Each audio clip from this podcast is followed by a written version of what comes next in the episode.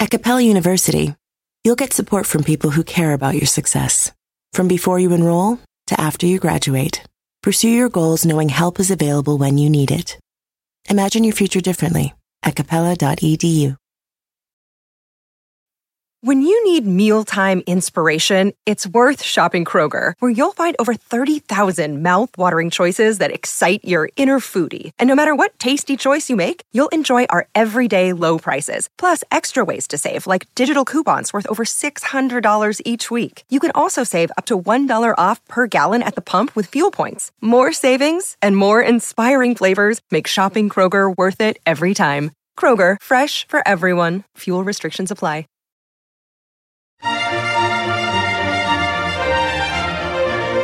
Hi, everyone. This is Monica Reinagel, and you're listening to the Nutrition Divas quick and dirty tips for eating well and feeling fabulous. Welcome. This week, we're talking about processed food and how or whether it fits into a healthy diet. Last week, I had the pleasure of spending some time with the wonderful physicians, nurses, and administrators of a healthcare company called Health by Design in San Antonio, Texas. And in one of my presentations to this group, I said that as processed foods have come to make up more and more of our food intake, the nutritional quality of our diet has suffered. And in the Q&A after my presentation, one of the doctors asked what exactly it is about processing that makes foods bad for us. My mother cans vegetables from her garden every year, he said. Is this processing making those vegetables unwholesome? And I realized that I have been guilty of using the word processed in a sort of lazy way as a blanket term to describe foods that don't add much or detract from the nutritional quality of our diet. As if all processing is the same and all processed foods are bad but of course, this isn't the case at all. Some forms of processing strip nutrients from foods and add undesirable chemicals, creating more concentrated sources of empty calories. But processing can also do many desirable things, such as removing impurities, killing pathogens, adding or creating beneficial compounds, and making nutrients more bioavailable. Take yogurt, for example. To make yogurt, milk is first pasteurized, which kills harmful bacteria, and then it's inoculated with active cultures and warmed to promote the growth of probiotic bacteria. As they multiply, these bacteria break down much of the lactose in the milk, making the milk more digestible.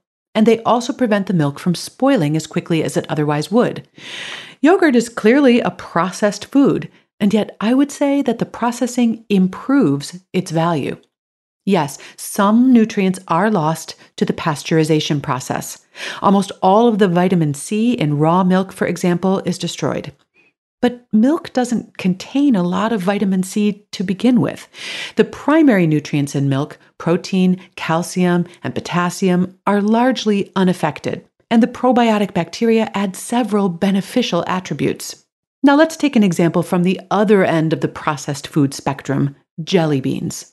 We start with sugarcane and corn, two plants that aren't terribly nutrient dense to begin with. Whatever nutrients they do contain, however, are removed in the refining process that turns them into sugar and corn syrup.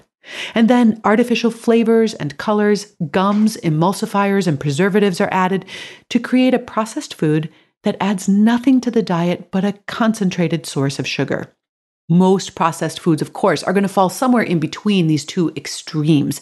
Some are clearly better than others. My point is that it's not necessary or even desirable to eliminate processed foods from the diet. Much like the word toxin, the word processed is so poorly defined and so overused that it's not really that meaningful or helpful. And industrial is another word that gets tossed around a lot these days, as in industrial food or industrial processing. But when you think about it, the size of the processing operation really has no bearing on things. I can make marshmallows in my own kitchen, and they are obviously a lot more processed and far less healthful than hummus that's made in a giant food processing plant.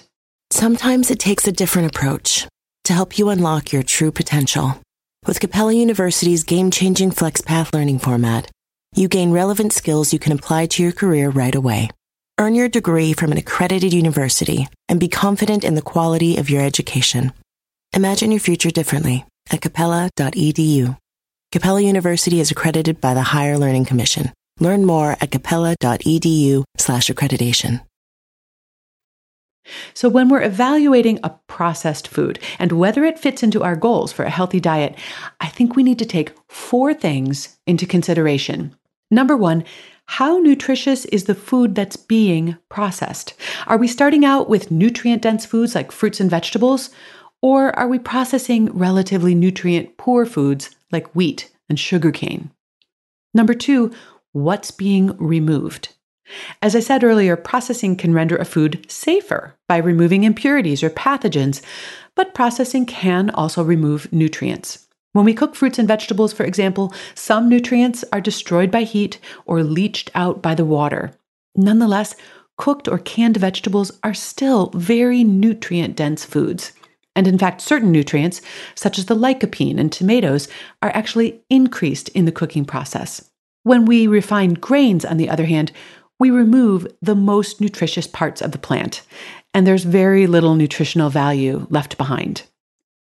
The third question you should ask is what's being added by the processing? Some forms of processing, such as fermenting, canning, and drying, can add nutritional value to a food by introducing beneficial bacteria, or concentrating the nutrients, or making the nutrients more absorbable.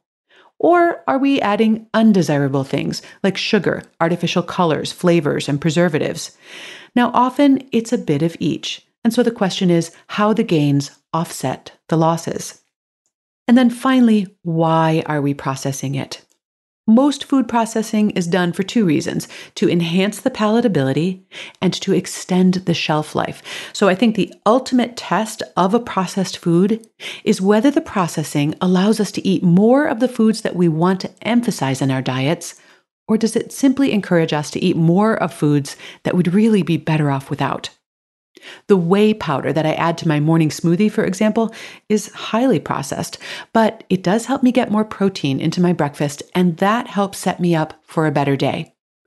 And when the doctor's mom preserves her vegetables, it allows her family to enjoy those homegrown vegetables throughout the winter. Both of these are processed foods that move us closer to our goals, not further. So let's not throw the baby out with the bathwater. There's a transcript of today's show on our website at nutritiondiva.quickanddirtytips.com. Please feel free to add your comments or your questions there or over on the Nutrition Diva Facebook page. I always love to hear from you. And if you'd like to find out about having me speak at your event or workplace, you can send an email to speakers at macmillan.com. And don't forget to sign up for my free weekly newsletter, where you'll find more tips, recipes, and answers to your nutrition questions. Thanks for listening this week, and remember to eat something good for me.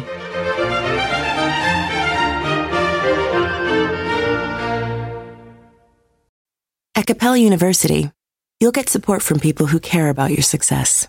From before you enroll to after you graduate, pursue your goals knowing help is available when you need it. Imagine your future differently at capella.edu.